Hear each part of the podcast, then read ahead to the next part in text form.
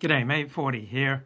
So I've been reading this interesting book, fairly practical by an academic. It's called Chatter, The Voice in Our Head, Why It Matters, and uh, How to Harness It, right? So my mind's like a dangerous neighborhood that I, I should not enter alone. So often just a lot of chatter going on in, in my head. So I like this book, a lot of information about why we we experience all this uh, chatter, and then what does it really mean, and how to harness it. So it just came out last year. So here's the story that really grabbed my attention. About halfway through the book, there was an anthropologist who went to Papua New Guinea, which is just north of Australia, where I grew up. And he lived with the tribes there to experience their culture firsthand. And he noticed that when the natives went on fishing expeditions in safe, shallow lagoons, they simply grabbed their fishing spears and their nets and they hopped into their canoes and they glided off. But when they fished in shark infested, unpredictable waterways until they found their preferred spots, right, they behaved completely differently. So before setting off, they offered food to their ancestors, they rubbed herbs on their canoes, they chanted magical spells, then they offered more magical incantations when they were out on the open sea. Right, so you notice with a lot of football players that they engage in a lot of rituals before a game because I mean you could get killed playing football. It's uh, it's very intense. So the more dangerous, the more formidable, the more disquieting the activity you're about to participate in, the more likely you are going to use rituals. So Southwest Airlines they rebranded in 2014 with a new heart-shaped logo on the sides of its planes and then pilots just began touching the logo as they stepped on board, and this just spread throughout the company. It it acts as a source of comfort when facing like daily inescapable risks of, of flight. So, pretty much all cultures have these these uh, transmitted folkways of uh, dealing with you know formidable circumstances. So Hall of Fame third baseman Wade Boggs. He fielded precisely 150 ground balls. He ran wind sprints at exactly 7:17 p.m. before a 7:35 start time, and he ate chicken before every game. Uh, for 33 years, Steve Jobs would look at himself in the mirror each morning and ask himself if that day was the last day of his life, whether he'd be happy with what he was going to do. So we we evolve rit- rituals, and we often use religion to help us to confront painful, difficult, challenging circumstances. So, rituals, of which Orthodox Judaism has them in, in absolute abundance, right? They help us manage our inner voices, right? They're, they're like a chatter reducing cocktail, right? They, they direct our attention away from what's bothering us. They, they place demands on our working memory to carry out the tasks of the ritual, and that leaves less room for anxiety and the negative inner voice and that's why pre-game pre-game rituals are dominant in sports. Rituals provide us with a sense of order. What does Jordan Peterson talk about? Clean your room, right? Because when we do a ritual, we're performing behaviors we can control. So often in the workplace, when I had something particularly formidable that I had to take care of, I often like to do something simpler first, something that I could control, like I clean my area of my desk, do some elementary tasks you know, things that I can control, and then off I go.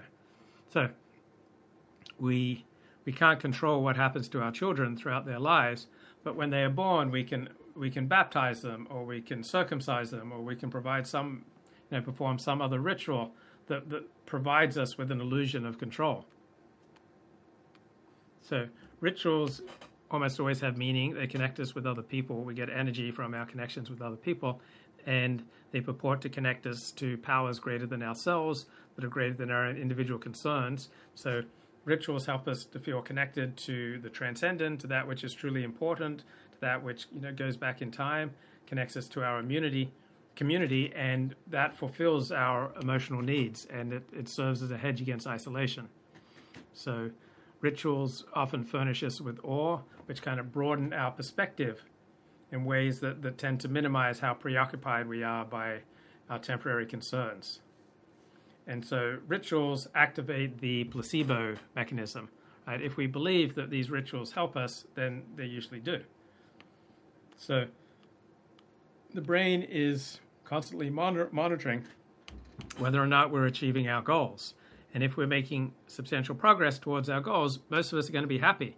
If we're not making progress towards our goals, most of us are going to be depressed. So depression and, and emotions are usually uh, helping us. They're, they're telling us whether or not we're progressing to the life that we want. So our brain is like a thermostat. And when discrepancies emerge between our current state and our desired state, all right, the thermostat brings the temperature down. And rituals is, is one way that we, we do this. So we perform rituals within a culture, which is like the invisible air we breathe. And so we inhale these beliefs and practices that, that influence our, our mind and our behavior. So, culture or, or religion, these are systems that give us tools to help us combat our inner chatter.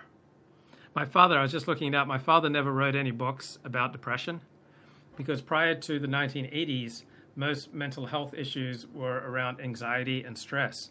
And then the pharmaceutical industry came out with all these medications for depression, and then all sorts of things which used to be called anxiety were now called depression because then psychiatrists could prescribe medication for it. So my father wrote all these books on stress and anxiety, but I just looked it up. I just put in Desmond Ford depression, and uh, he talked very, very little about depression. Like he talks about dealing with stress, he talks about in the Garden of Gethsemane, he talks about eating right for type 2 diabetes, and he talks about the final roller coaster.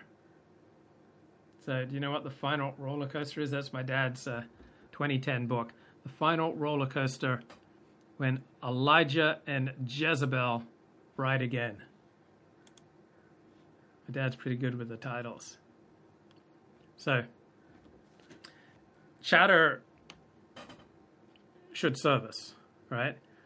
When we experience fear or anxiety or anger or distress, this is frequently useful in small doses because these emotions mobilize us to respond effectively to changes in our environment. So, a lot of the time, our inner voice is valuable. Blessings to you, Elliot Blatt.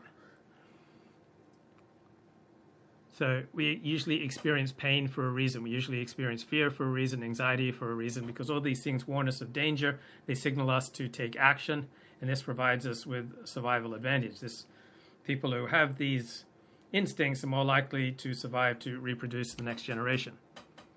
So each year, a small number of people are born with a genetic mutation that makes it impossible for them to feel pain. As a result, they almost always die young. So you wouldn't want to live without this inner voice that will upset you much of the time, because that would be like going out on the sea without a rudder. Laponius Maximus Meridius, blessings upon you and upon your family. May the sun shine upon you. May the cool breeze ease your transition through life.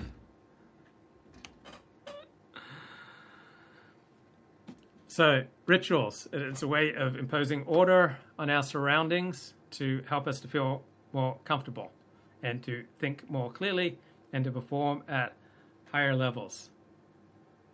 And then many of our beliefs about God and ultimate redemption and salvation, they can also serve to comfort us in, in our distress.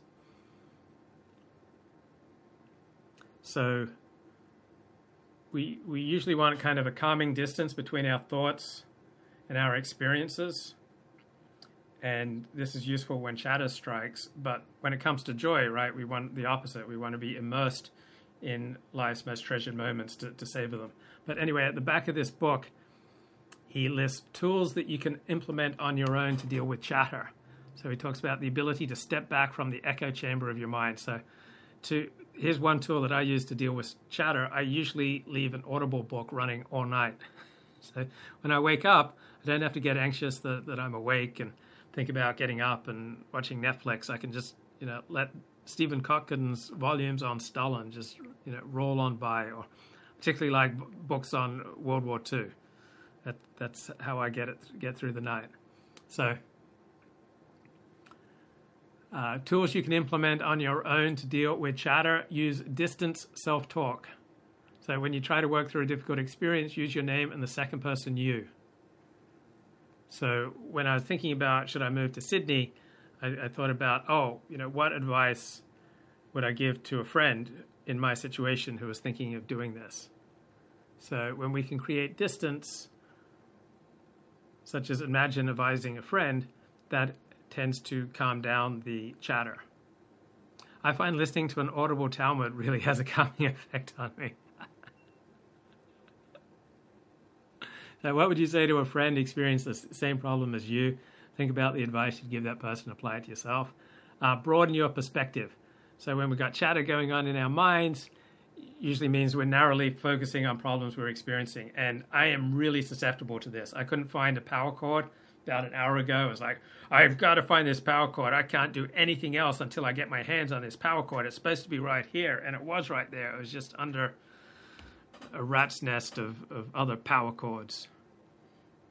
So I get like very focused. If if I've gotten out of the sea and I'm feeling sticky, like I'm not gonna be happy till I like get home and, and take a shower and like cleanse all the the salt off, and then I'll be able to think more broadly.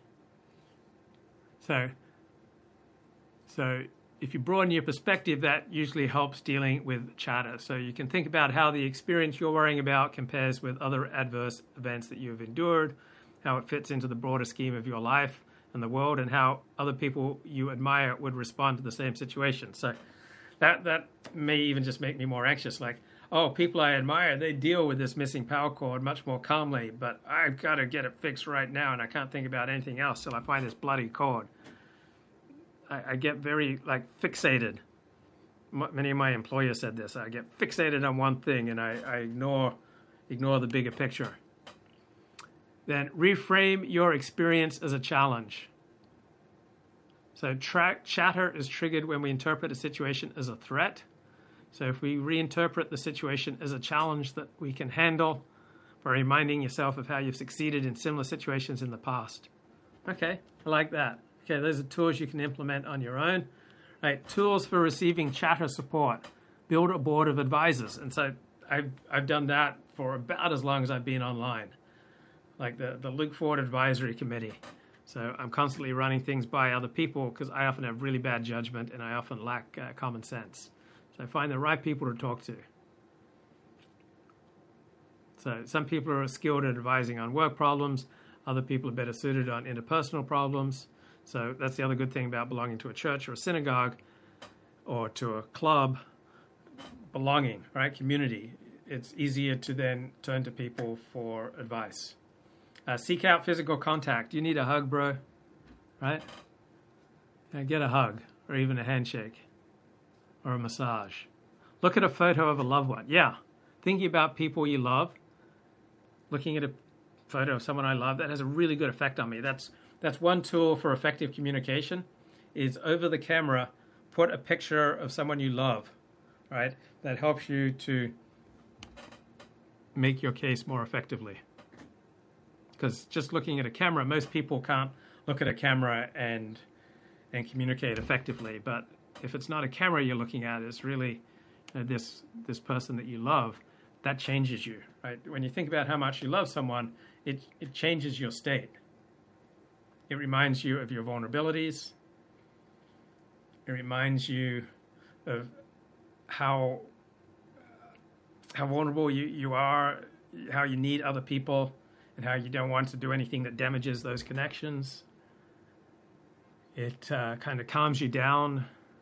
Thinking about someone I love right now uh, makes you happy, makes you grateful, right? When you come from a place of, of gratitude, you usually make uh, better decisions, and all these things kind of help you get more more in touch with reality. And uh, you, if you embrace a comforting teddy bear or a security blanket, yeah. So often when things get really bad, I just like crawl into bed I might not emerge for 20 minutes or two hours, but a lot of comfort from crawling into bed. Uh, perform a ritual with others. So, yeah, go to synagogue or go to church, pray, study Talmud. Tools that involve the environment. So, create order in your environment. Clean your room, bro. Because when we experience chatter, we feel like we're losing control. And our thoughts start to spiral, right? So we can boost our sense of control by imposing order on our surroundings. We can tidy up our workspace, our home space. We can make a list. We can arrange objects.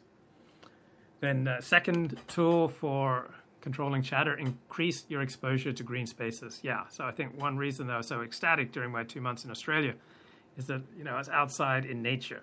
Like even Sydney, that's the biggest city in Australia. There are just so many parks and such spectacular oceans. So, spending time in green spaces helps replenish the brain's limited attentional reserves.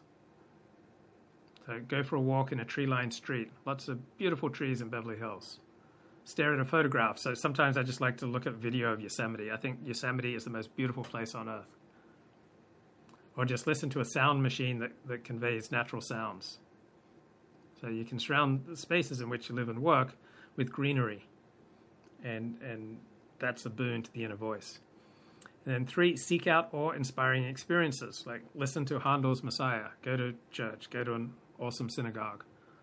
Uh, transcend your current concerns, and that puts things in perspective. So when I flew out of Los Angeles, like everything I was worried about in LA just sort of disappeared. And I, like travel is immensely broadening and provides perspective. So getting out into nature, uh, you know, looking at a piece of art, you know, tuning into awesome music, like finding out what instills a sense of awe in you, and then cultivate that emotion when you find your internal dialogue spiraling. So I also try to create spaces around me that elicit feelings of awe each time I, I glance at them. So I have all these beautiful, inspiring posters, all right? And, and I look at the, the Western Wall in Jerusalem, look at the holy city of Jerusalem, you know, so much rich 3,000 years of history, and it fills me with a feeling of awe, makes me feel connected to a people with a particular history and it kind of puts everything else in perspective. Bye bye.